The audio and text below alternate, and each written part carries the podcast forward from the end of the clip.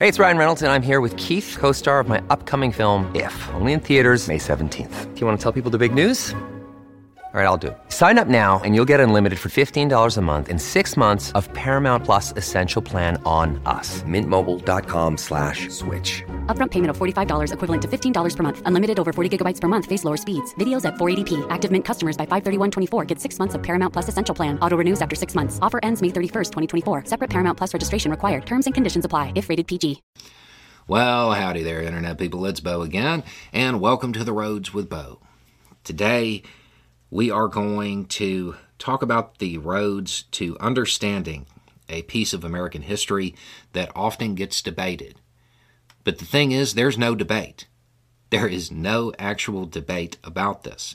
People like to frame the discussion as an academic debate, but if you were going to have an academic debate, you would need sources. And the first thing you would need is primary sources.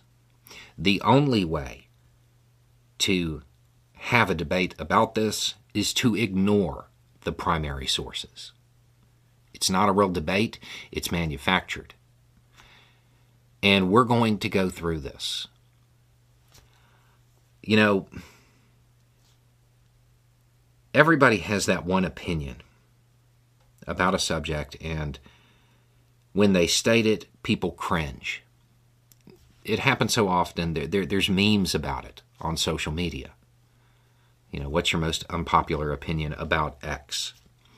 My most unpopular opinion about education is that we should teach the founding documents of the Confederacy. And normally, when I say that, people cringe because they hear that phrase in this accent and they make an assumption. I have never had anybody who uh, heard me say that who then went and read the founding documents that maintained that opinion. The reason I think this is important is because, well, the discussion happens pretty often. The debate occurs. What was the Civil War really about? But we just had a candidate for President of the United States get asked what was the cause of the United States Civil War. And her response was, Don't come with an easy question, right? I mean, I think the cause of the Civil War was basically how government was going to run, the freedoms, and what people could and couldn't do. What do you think the cause of the Civil War was? The person responded by saying, I'm not running for president. And the candidate went on to say, I mean, I think it always comes down to the role of government. We need to have capitalism. We need to have economic freedom. We need to make sure that we do all things so that individuals have the liberties so that they can have freedom of speech, freedom of religion, freedom to do or be anything they want to be without government getting in the way. In 2023, a question about what was the cause of the Civil War did not include the word slavery. And that's the debate. People uh, like to argue what it was about, you know. And you have people who say things like, well, it was about states' rights. And there's cute responses, you know, states' rights to do what? The thing is, you don't have to ask because the Confederates told us. I have talked about this before over on the other channel, but the other channel is designed to be concise. I can hint to these documents, but in the time allotted over on the other channel, the way that one's set up, I can't really go into them. I can here. So, what we're going to do is read just a little bit of some of the statements of reasons from a few states that left the Union. And you need to keep in mind the people who wrote these documents, they believed they were setting up a new country, one that was going to last a whole lot longer than it did. And they laid out the reasons for the establishment of this new country, this confederacy. It's pretty illuminating, and it ends this debate. We're going to start with Georgia. This is the first paragraph, mind you.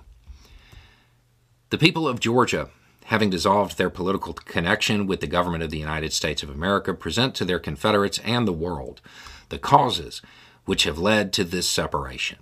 For the last 10 years, we have had numerous and serious causes of complaint against our non slave holding Confederate states, with reference to the subject of African slavery.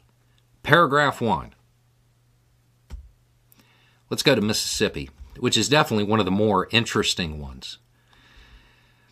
In the momentous step which our state has taken of dissolving its connection with the government of which we so long formed a part, it is but just that we should declare the prominent reasons which have induced our course.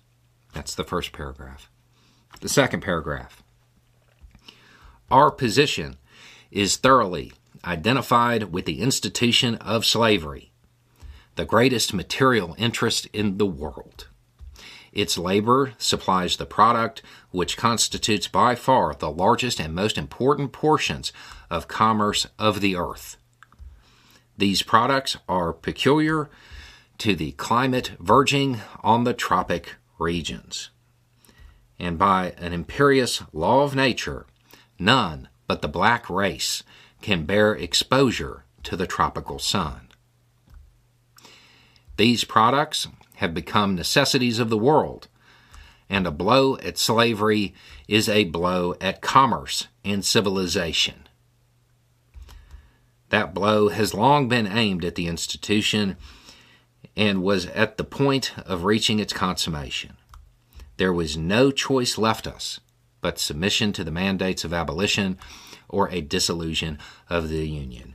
Yes, Mississippi, in their first and second paragraphs, said, well, we have to have slavery because white people can't handle the heat. And they equated slavery with civilization itself. Let's go to South Carolina. The people of the state of South Carolina, this is the first paragraph in convention assembled on the 26th day of April AD 1852 declared that the frequent violations of the Constitution of the United States by the federal government and its encroachments upon the reserved rights of the states fully justified this state in then withdrawing from the federal union, but in deference to the opinions and wishes of the other slave holding states. Basically, Virginia wanted to, to leave the Union earlier, but the other slaveholding states said no. And because that was the thing that united them, Virginia stayed a little bit longer. Let's go to Texas. Texas waited till the third paragraph. And really, it's worth noting that the first two paragraphs are, are stuff like on this date, this happened, this is how we became part of the Union, um, blah, blah, blah. But when it gets to the actual meat of their argument, this is what you get. Texas abandoned her separate national existence and consented to become one of the Confederated Union to promote her welfare, ensure, ensure domestic tranquility, and secure more substantially the blessings of peace and liberty to her people. She was received into the Confederacy with her own Constitution under the guarantee of the Federal Constitution and the Compact of Annexation, that she should enjoy these blessings. She was received as a Commonwealth holding, maintaining and protecting the institution known as slavery. And then, just in case you weren't sure what kind, the servitude of the African to the white race within her limits. A relation that had existed from the first settlement of her wilderness by the white race, and which her people intended should exist in all future time. Virginia. The people of Virginia in their ratification of the Constitution of the United States of America, adopted by them in convention on the 25th day of June in the year of our Lord 1788, having declared that the powers granted under the, the said Constitution were derived from the people of the United States and might be resumed whensoever the same should be perverted to the to their injury and oppression, and the federal government having perverted said powers not only to the injury of the people of Virginia, but to the oppression of the southern slaveholding states. First paragraph. There's no debate over this. You don't have to ask Lincoln. You don't have to ask the Union. You just have to read their documents. They told you in the first paragraph it was about slavery. There is no academic debate over this. It doesn't exist. And if this isn't enough for you, there is a speech given by the, uh, the Confederate vice president. It's called the Cornerstone Speech. That is something at some point in time I actually read portions of it, what was fit to be read, um, in a video over on the other channel. The short version was that God wanted it that way. This is just a sampling of the initial paragraphs of these documents. When you get into them, it it gets worse. Texas also said, you know, God wanted it that way. There is no doubt, no debate when it comes to what the Civil War was over. The fact that this is still a discussion is because we don't teach history properly. We don't actually provide the context.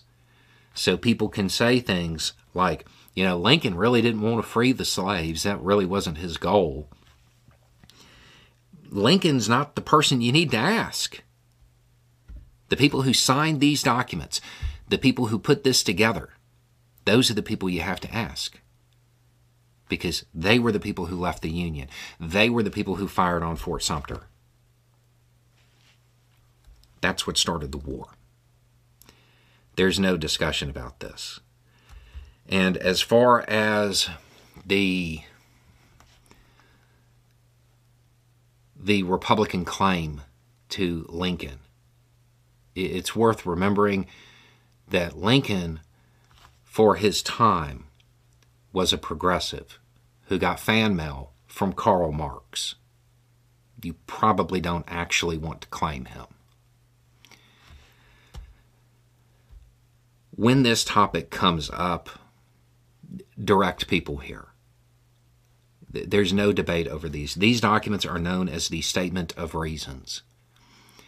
Um, a lot of it is plagiarized. A lot of the documents are plagiarized from the U.S. founding documents, and they all carry the tone of listing out the acts that the king did, and they try to mimic that that language in that format. But they're called the statements of reasons, and most states had them. Um, some were less obvious in why, but it's all there. Slaveholding states. And white people can't handle the heat. Can you imagine the mindset it would take to put that in what was supposed to be the founding documents of a country.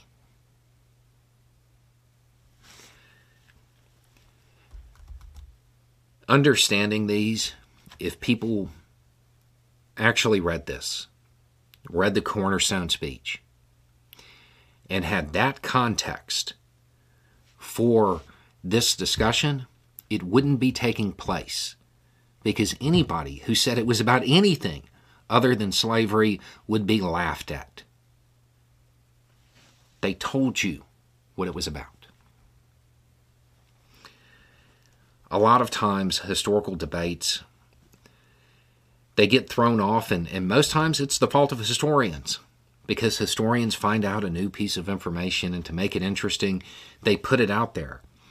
But that little nugget of information, it doesn't provide full context. And that's kind of how this debate started. Um, but it's not a debate among academics because these are the primary documents. These are the documents that you would have to actually look at to make these determinations. And they're super clear, they're crystal clear. Sometimes all you need to put something like this to rest is uh, a little bit more context, a little bit more information. And having the right information will make all the difference. Y'all have a good night.